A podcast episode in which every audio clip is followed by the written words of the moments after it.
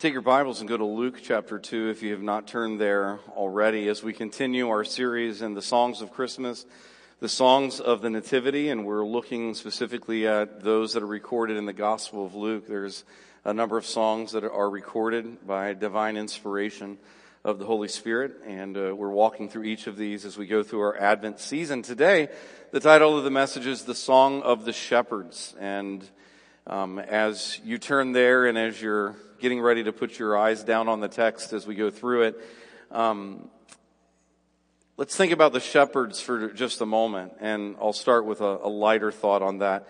Um, many of our earliest memories of Christmas programs and Christmas pageants um, involve reenactments of the Nativity, especially with children involved in those. And so, any kid that has been in a pageant or Christmas play I would think would say that beyond Joseph and Mary, the most coveted role would be that of the shepherds. At least that's how it was when I was a kid. Unfortunately, I did not land that part, just to let you know. Instead, I was selected to be one of the sheep with a few other kids. And today's Sunday school lesson, I think now I know why I was selected for that. But nevertheless, Despite my childish protest, my mom made me a wonderful wool hat that sat on my head with ears that stuck out and uh, a t-shirt with cotton balls that were glued all over it and the hat had cotton balls glued all over it as well and then painted my nose black and uh, and then I was instructed to do my best bleat sound and I made my appearance with the shepherds and uh, while that might be cute and funny, not really, it was humiliating, but needless to say, um, I'll work through it as I go through this message. The truth is, is that does not capture at all the glory of what we see here in this text. And it doesn't capture either why the shepherds were included in the details of Christ's birth. And so, a little lightheartedly, I want us to kind of lift our minds out of the pageants and plays and really look closely at the wonder of this text. And let's ask the question, why were the lowly shepherds selected? Why the lowly shepherds? If you look at verse 8 of our passage, it says, in the same region, that is in the same region in which Christ was born, which is recorded in Matthew, in Luke chapter 2, verse 1 through 7. You'll see it says, and in the same region there were shepherds out in the field keeping watch over their flock by night. So why shepherds? Well, here's what we'd say about shepherds. Shepherds were lowly. They were part of the lower class. Because they were nomads moving around from place to place with their flocks, people did not trust them. There was always a controversy, at least in a shepherd's mind, of what is mine and what is yours. And so that made things complicated for relationship with shepherds. They were unable as well to keep the ceremonial law, and they were treated as unclean outcasts. And so think about that for just a moment because it was to the shepherds the greatest of all the Christmas songs was sung by the angels. This is spectacular because they are the least of all the people that are involved around the setting of the nativity. And they, re- they really are the last group that we would suspect God to involve in the birth of his son. There are no scribes. There are no religious leaders. There's no royalty. There are no kings. And any reference to anyone with any political power, that political power would have been in opposition to the coming of the Messiah. And so when you think about that reality, it was to the shepherds that the angelic news of Christ's birth was delivered. God invites and includes them in His story to teach us something. You want to know what it is? It is the grace of the gospel. Paul Tripp captures this and what he writes, he says, the fact that the announcement of Jesus' birth was made to lowly shepherds teaches that there is no one too low or too lost to be reached by God's redeeming grace. And so today, as we join the shepherd's song, that is the angel's song that was sung in the presence of the shepherds. God sweetly and gently teaches us this wonderful keynote. And this is the big idea that I want you to see in verses 8 through 20. The birth of the Son of God into the world is the great news of salvation for sinners.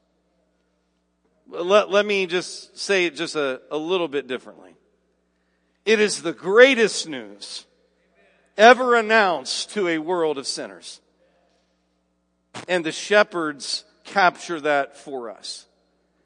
And so for us to see how this song reflects the greatest news announced to a world of sinners, I want us to consider, I want us to really look at a lot of the verbs that are in the text. And I want us to think of three things. I want us to look at, I want us to consider what they heard.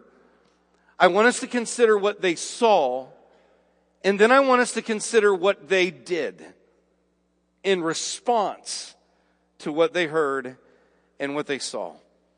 And in looking at those three things, what they heard, what they saw, and what they did, we will see exactly why the birth, the advent of the Son of God into the world is the greatest news ever announced to a world of sinners.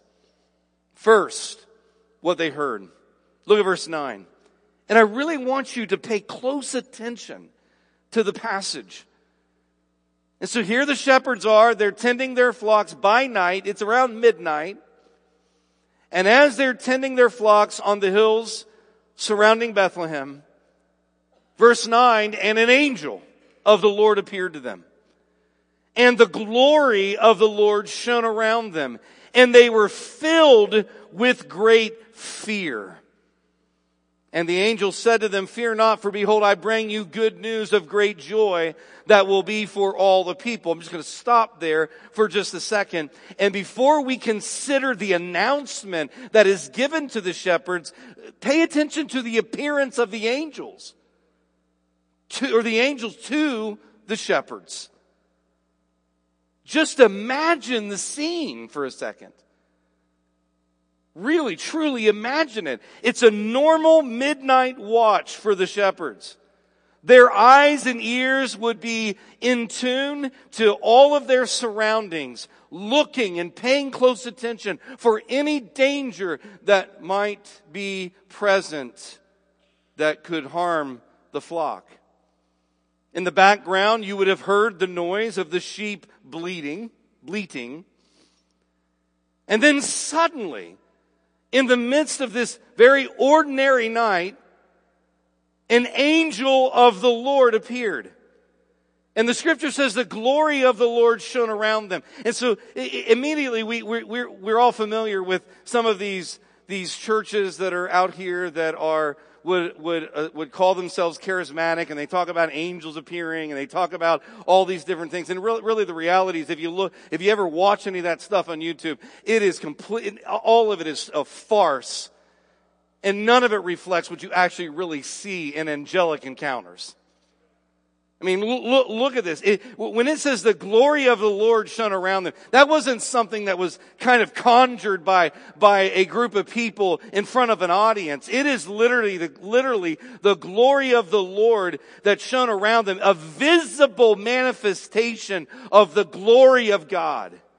That is, it was the radiance or brilliance of His holy presence the consuming fire of his greatness that suddenly is shown all around them. And that is what lit up the night sky. Think about it for a second. Light brighter than the sun and more piercing than a blast of lightning suddenly fixed all around them. You know, we can't stare at the sun, obviously. And we dare not stare at the sun during a solar eclipse. In fact, when there's a solar eclipse, warnings go out about the permanent damage that can be done to one's eyes or one's vision from just a brief glance at the core of the sun.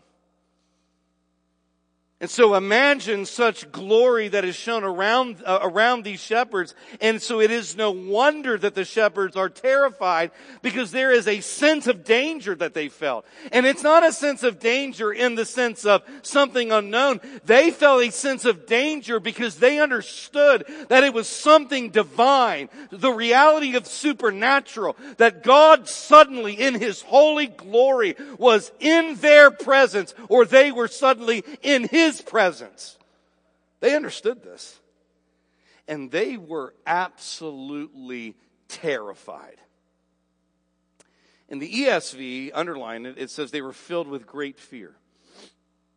King James says that they were sore afraid. It is the kind of fear that almost has a, a it has a physical implication to you. That's how that's how frightened they were by this. And so you might say, well, why the why such a reaction? Why is the text so clear that they were that they were filled with fear? Because they understood the danger. That is the danger of being in the presence of a holy God.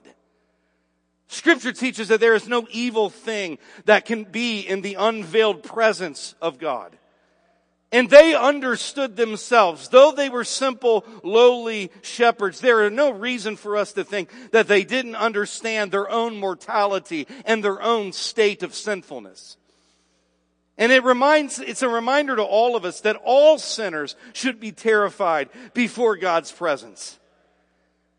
And, and so, and why, why? Because the reality is we know that there is some type of enmity between us and God. So they heard in the midst of this glory that shone all around them, they heard the voice of the angelic messenger speak into their terror. And there are three things in the announcement that they heard. Notice first that the, in the announcement, the first thing that the angel does is he brought good news of great joy. He announces what is brought. Fear not. Why? Again, look at the verse. Fear not, for behold, I bring you good news of great joy that will be for all the people. Notice that he first assures the shepherds so that their fears are subsided. Fear not. It was understanding that these shepherds would have been so frightened. In fact, if you know, like that's, that did not happen in Mary's case when Gabriel appeared, and she was, she certainly was fearful. But the shining glory and all of that didn't happen in her case, nor did it happen in Zechariah's case. And so the angel speaks and says, fear not, subsiding their fears. And, and, and what I'm drawn to in that is that, is that isn't it always intriguing how God deals with us? With such kindness. He does not condemn their fears. He calms their fears. Instead, instead of giving them a critique of their faith, he gives them a command for their faith. Fear not, calms them, and then he says, behold, I bring you glad tidings or great news or good news of great joy. And so again, it is a reminder that, I don't know, for all of us, we could identify, we could define fear in different ways. A fear of God because of sin, fear and uncertainties, anxieties, all sorts of, all sorts of things that our fallen human condition has brought into our experiences. And the first word that God speaks to these shepherds is fear not, for behold. The word behold, which is in most translations, I believe, it means this. It means perceive. Don't fear, but perceive something. Listen to what we're about to tell you. Grasp what we're about to say. Stand for just a moment amazed at what you're about to hear. Have you ever told someone incredible news? Have you ever had somebody walk in and say, you're not going to believe this. I've got to tell you something. I, I really think to some degree that, that is kind of the element behind this. Fear not. We have something to tell you that is absolutely astonishing. I mean, the, the, the text is clear in that. He says, I bring you good news. And in the Greek, the word for good news is evangel- evangelizomai. It is the bringing of good news. It is the first evangel. It's, he's the first evangel, making the first proclamation of the gospel. This angel announces the good news. And once they hear it, once they hear the pronouncement of this good news and they hear it with faith, you know what the result will be? They'll have no more fear. It will be the very truth, the very reality, the very news that will dispel their fears. And so what the angel is saying here in this good news of great joy is if that they would just listen carefully, they will understand the good news that has come to them is come to them to dispel the darkness and fear and separation that sin has brought in the presence of God's glory will be dispelled. And instead of fear filling them, what will fill them? Joy. And not just joy, but great joy. Not joy in the sense of an emotion, but joy in the sense of a reality. And he says, I bring you great news, good news of great joy. Look at, look at it. That will be for all the people.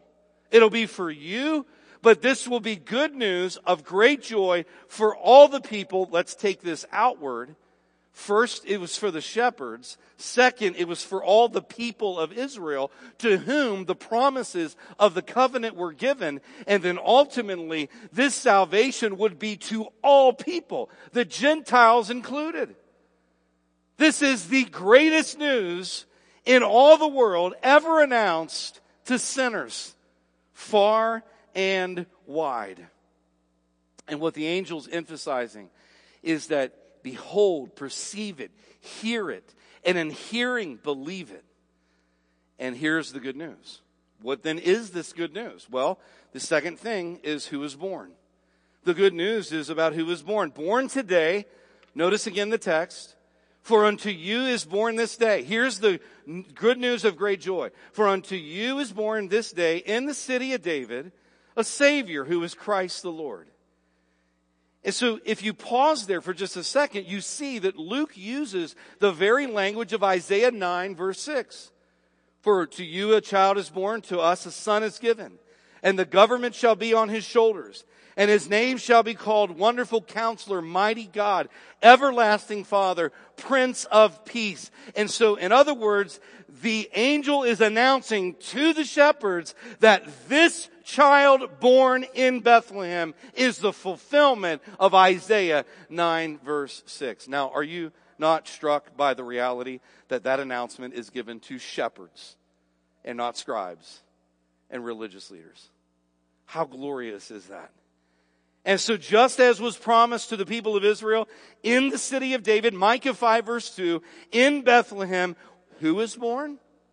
A glorious Savior is born. We just sang it. Late in time, behold him come, the offspring of the virgin's womb. Veiled in flesh, the Godhead see. Hail the incarnate deity, pleased as man with man to dwell. Jesus our Emmanuel. And the angel in the announcement of the good news of who is born gives us two titles for this baby. He is first our Savior. Notice again, the first title given is, unto us is born a Savior. Scripture is abundantly clear in what it says about the advent of Jesus Christ. Jesus did not come to end Roman occupation. He didn't come to end all geopolitical conflicts. He came to be a savior.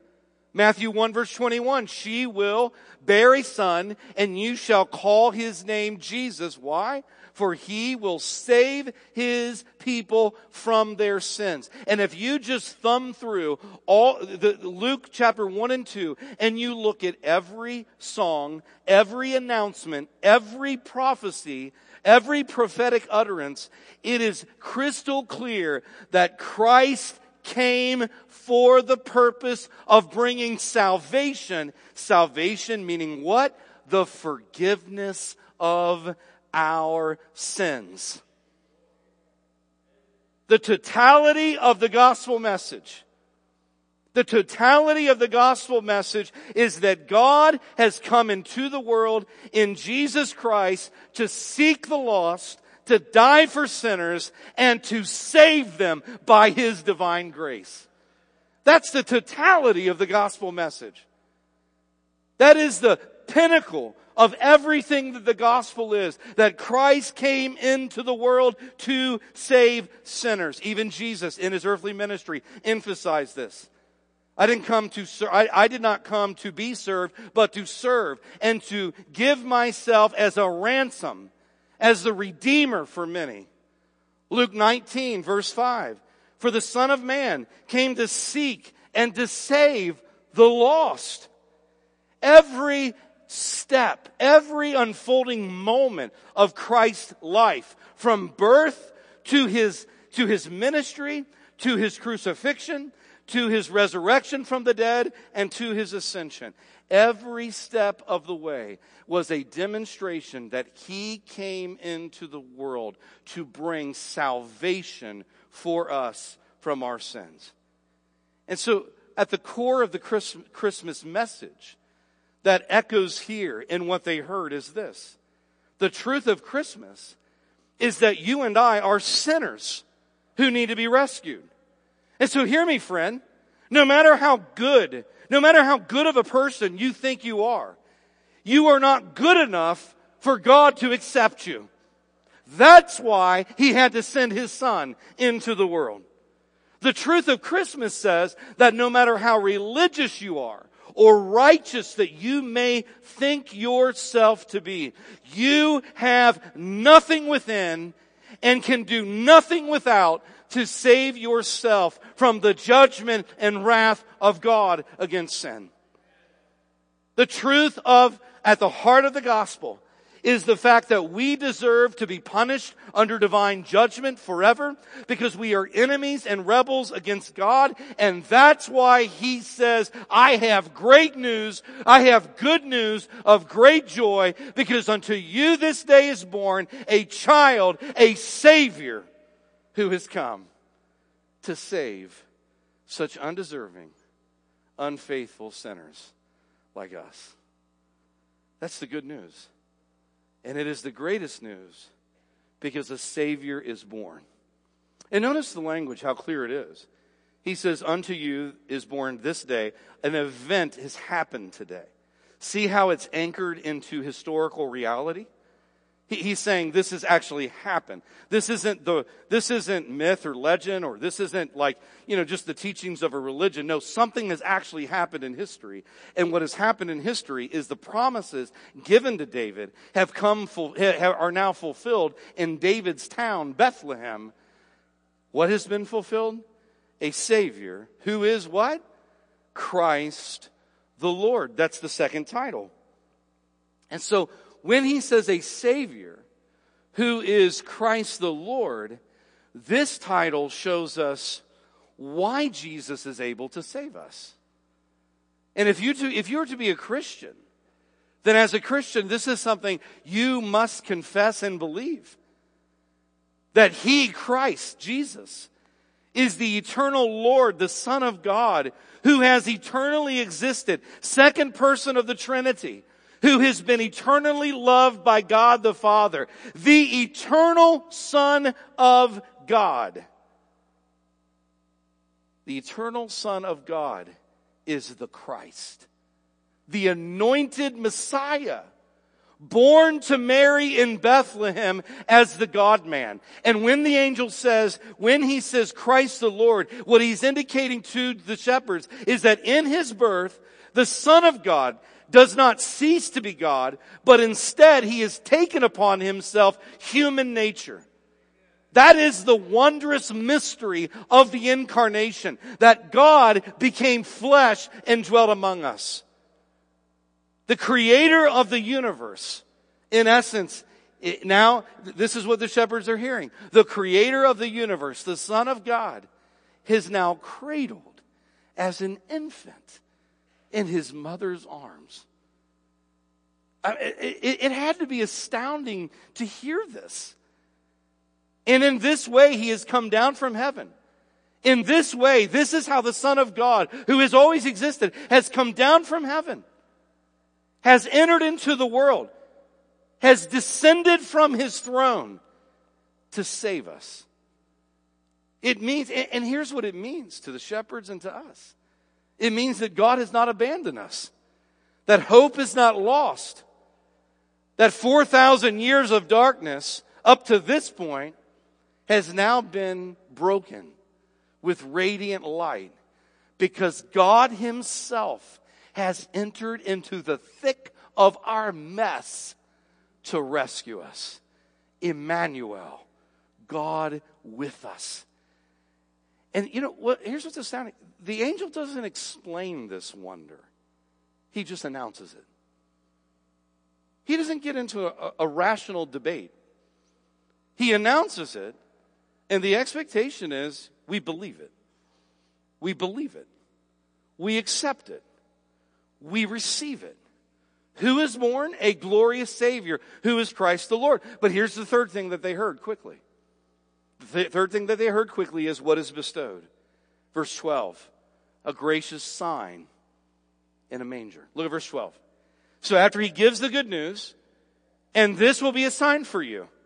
You will find a baby wrapped in swaddling cloths, eh, cloths and lying in a manger. In other words, the sign given to you, the evidence of what we, what we have announced, that the Messiah, Christ the Lord, the Son of God, the Savior has come. The sign that proves it all is that you will go to Bethlehem and you will find a child wrapped in swaddling clothes lying in a manger. And so the angel tells them this. Now here's what's interesting about this sign. Follow me here for a second.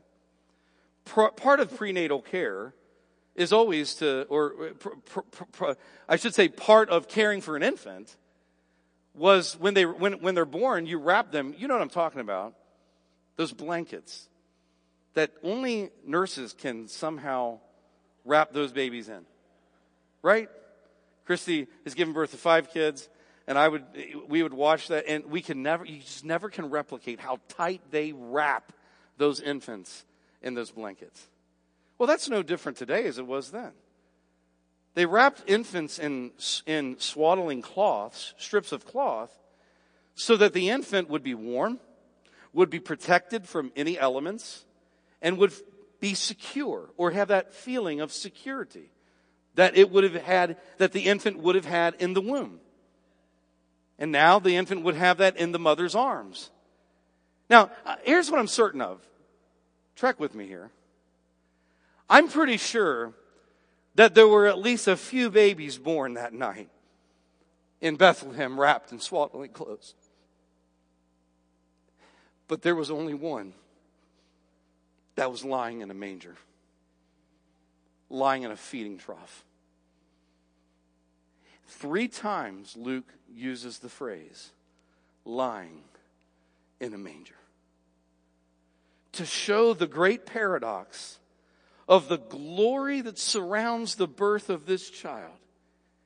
With the angel announcing, with the heavenly host, we'll see in a minute, singing and appearing and singing with all the wonder of the announcement. This child, this king, this son of David is not born in a palace but a stable. This child is not lay, is, is not put to rest in a crib, in a, in the room of a princess, but in a feeding trough for animals because there was no room in the inn. Why? Demonstrating that our God has come down from the throne of heaven to enter into our fallen world and our messy lives. What a beautiful picture. Oh, what a profound mystery. Can you imagine what those shepherds would have, would have experienced when they first looked upon the baby's precious face seeing him in such humble circumstances, knowing that the angel had said to them that this is the Savior, Christ the Lord. Spurgeon said it, God has condescended to assume your nature that he might save you and me. All of this is necessary for our salvation, but think about it. The very baby that would be laid in that manger 33 years later He would hang on a Roman cross, crucified by wicked hands, crushed by the weight of God's wrath, so that those shepherds and you and I could be forgiven of every sin and be made right with the God of heaven. How profound is that? I mean, the mystery doesn't end in the, in the, in the manger. I, I, the wonder of it all continues because through this child, how will he save us? He will save us through a cross. He will save us by dying on a cross and bearing the weight of God's wrath for our sin, that He might save us from our sin. And here's the thing. I don't want you just to think about Him saving us from our sin in the sense of just saving us from God's wrath. The text says that He will save His people from their sins. And so it doesn't, so you may be here today and you might say, well, yeah, I'm a sinner in general, but Christ has come to deliver us from the slavery of sin. What sins have you been saved from?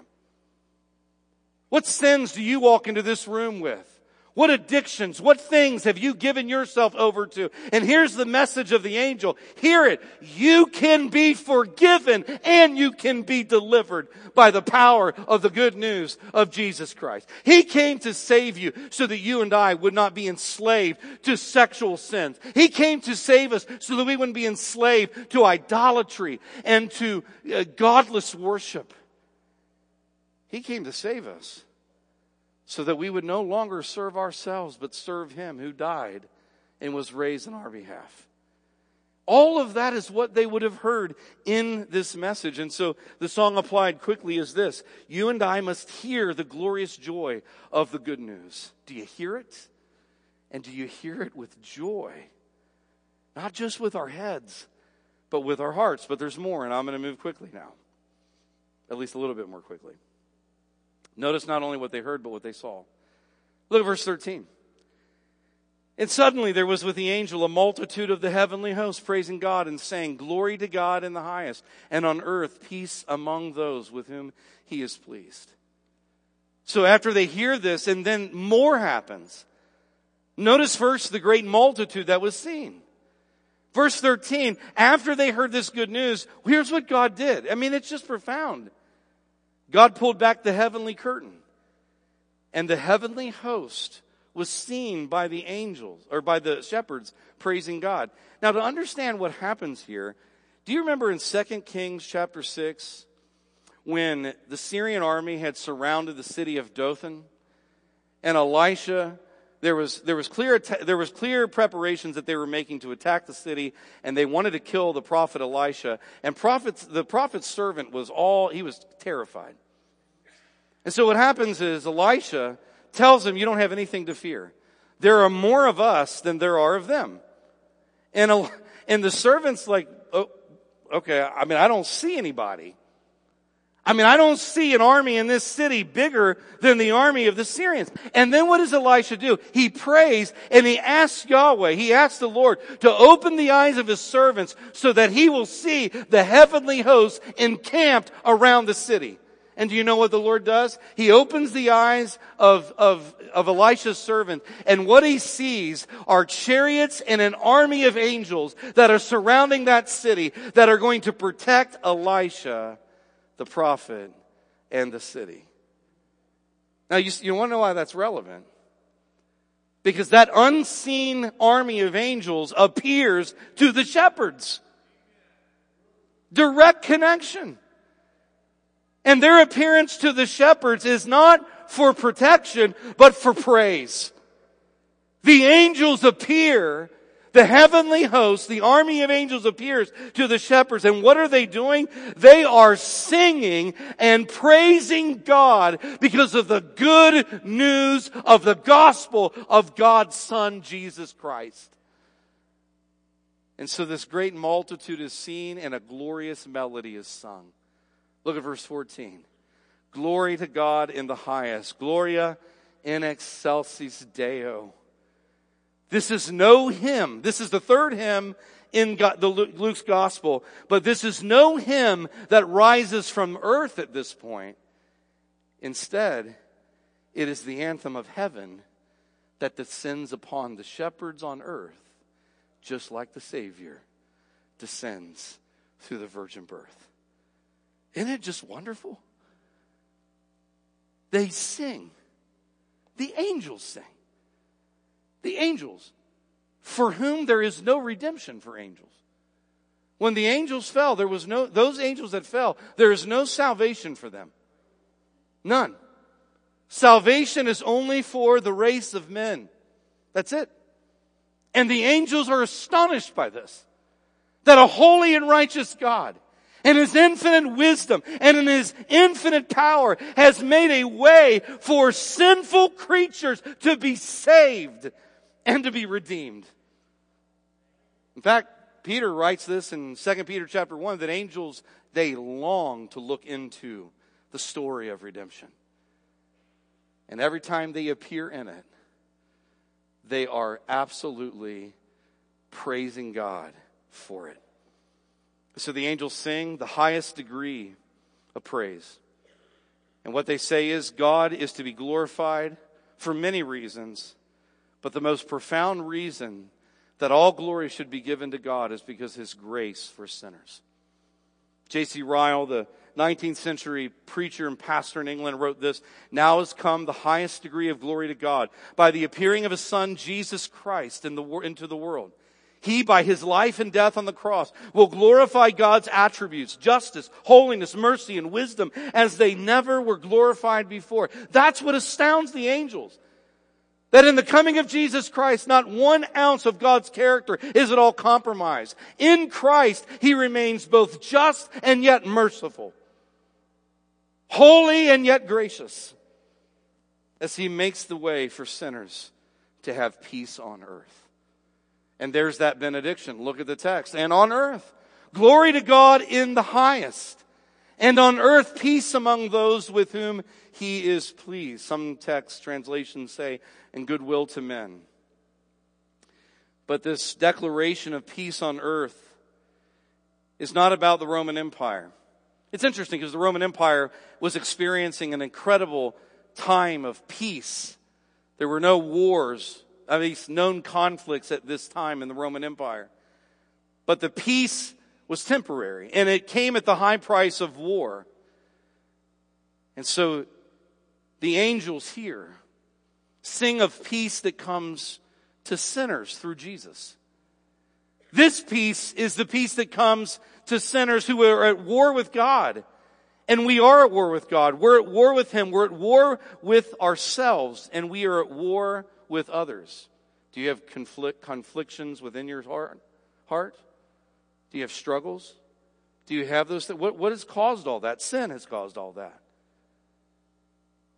And, and the scriptures are clear that we're at war with God. And, and then we, that, that all of that, all of that sin pours out into our relationship. And what Jesus has done is Jesus in his first advent has come to secure peace between God and sinners. That is to make a way for you and me to be at peace with God through his atoning death on the cross. He was born for this reason. And he, through his birth, sinless life, atoning death, and resurrection from the dead, has provided the only means that you and I can have true and lasting peace. And what I mean by peace is the ending of the conflict. The conflict has ended because Christ has ended it at the cross. And if you want to, if you, if we want to have that peace, then we must repent of our sin and believe on Him. Colossians 1, for in Him all the fullness of God was pleased to dwell. That is, all of God's glorious attributes were in him, and through him, the God man, to reconcile to himself all things, whether on earth or in heaven, making peace by the blood of his cross. What that means is he's accomplished redemption and peace for sinners through his death on the cross. And so Christmas means that through Christ's incarnation and atonement, sinners can have peace with God. Romans 5 1. Therefore, since we've been justified by faith, we have peace with God through our Lord Jesus Christ.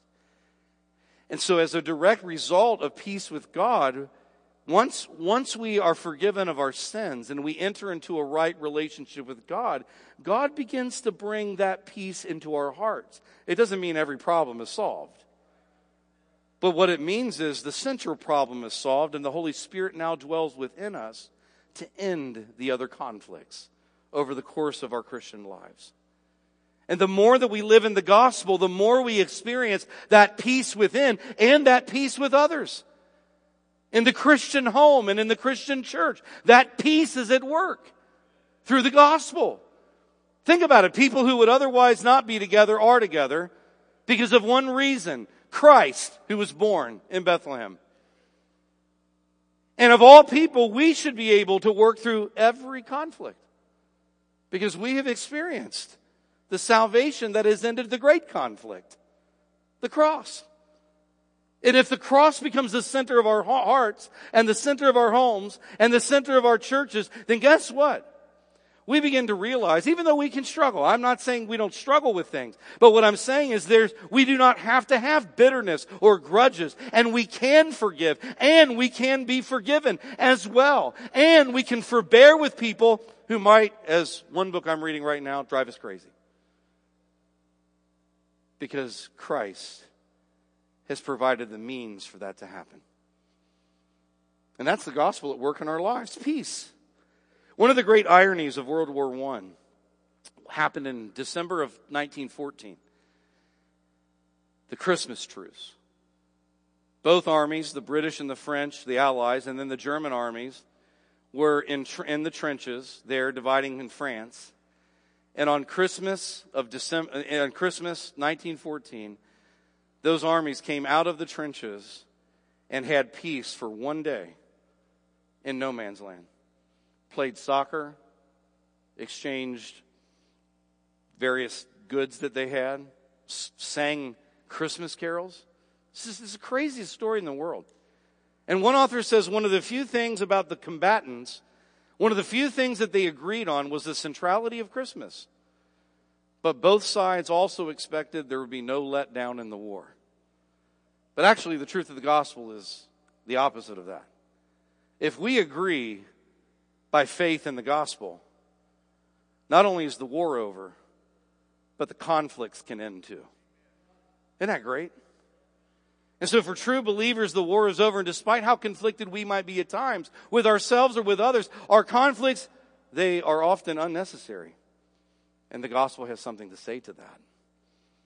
That's why the angels, the angels sing peace on earth. And that leads us to the application quickly. We must sing glory to God for his salvation and live in the peace of the gospel. That's what the song is celebrating. That glory to God for his salvation and now we may live in that peace. We might need help with peace. But that God, that will come through the gospel. And so notice now the, in the shepherd's song, we see what they've heard, we see what they've seen. But the last thing we want to look at is what they did. Look at verse 15 and 16. So after all of this, what would you do? I mean, the, the heavenly host appeared and sang. You've seen this. You've heard this good news of the Savior, Christ the Lord being born. And so what did they do? First, they sought and found him, verse 15 and 16. When the angels went away from, into heaven. Now just pause there for just a minute. You, did you hear that? That's like, that's like watching the Avengers. You know, like when who's Doctor Strange, like opens up the portals and then they pass through them. Sorry, that's how my mind works. The angels went away from them in heaven. Like what? like there they are, this army, and all of a sudden they're gone. So it says, the shepherds said to one another, let us go over to Bethlehem and see this thing that has happened, which the Lord has made known to us. And they went with haste and found Mary and Joseph and the baby lying in a manger. I mean, they were out of there. They were so overwhelmed by what happened. They sought and they found him. And notice the text again. He says, let us go over to Bethlehem and see this thing that has happened. Not this religious teaching, not this, no, no, no, this thing, this event that has happened in human history. It's unfolding in front of our eyes. Oh, that we would have the same reaction to the truth of the gospel. Although we would hear this and just do what they did, trust it, believe it. God said this and we believe it. And they went and they saw all of it in the face of that infant baby. That's the gospel. It's something that's happened, made known by divine revelation. They heard, they sought, they found. And when they found him, they became the certain poor shepherds that we sang about in the beginning of the service. They were lowly, but at the end of this, they were sure about Christ. And so, oh, that we would believe in that same way. Do you believe this? Do you believe this? Do you read this and say, let me read that again? And the angels went up in heaven? What kind of story is this? It's the true story of how you and me, you and I, can be saved. And then they shared it with others. Verse 17. When they saw it, they made known the saying that had been told them concerning this child. And all who heard it, they didn't just tell Mary and Joseph what they heard, they were telling everybody. A heavenly host appeared. No, an angel appeared and told us that this baby is the Savior, Christ the Lord. They became the first evangelists, the commentators say, making known to them what the angel said. The good news now became the very meaning of their life. Isn't that what happens to you when you truly experience salvation? I think we as Christians spend too much time talking about what, how we have to behave rather than what we need to believe.